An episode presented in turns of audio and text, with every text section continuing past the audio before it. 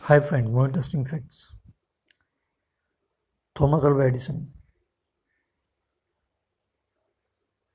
एक बहुत बड़े साइंटिस्ट जिन्होंने बल्ब का आविष्कार किया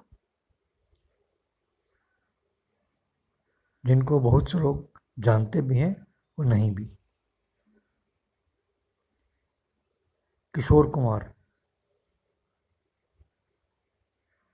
जो एक्टर भी रहे प्रोड्यूसर भी रहे सिंगर भी रहे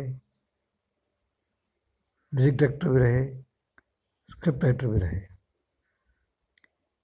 क्या आप जानते हैं इन दोनों में क्या समानता है? इन दोनों में समानता है कि इन दोनों ने कहीं भी इन चीज़ों के लिए स्कूलिंग नहीं ली। Thank you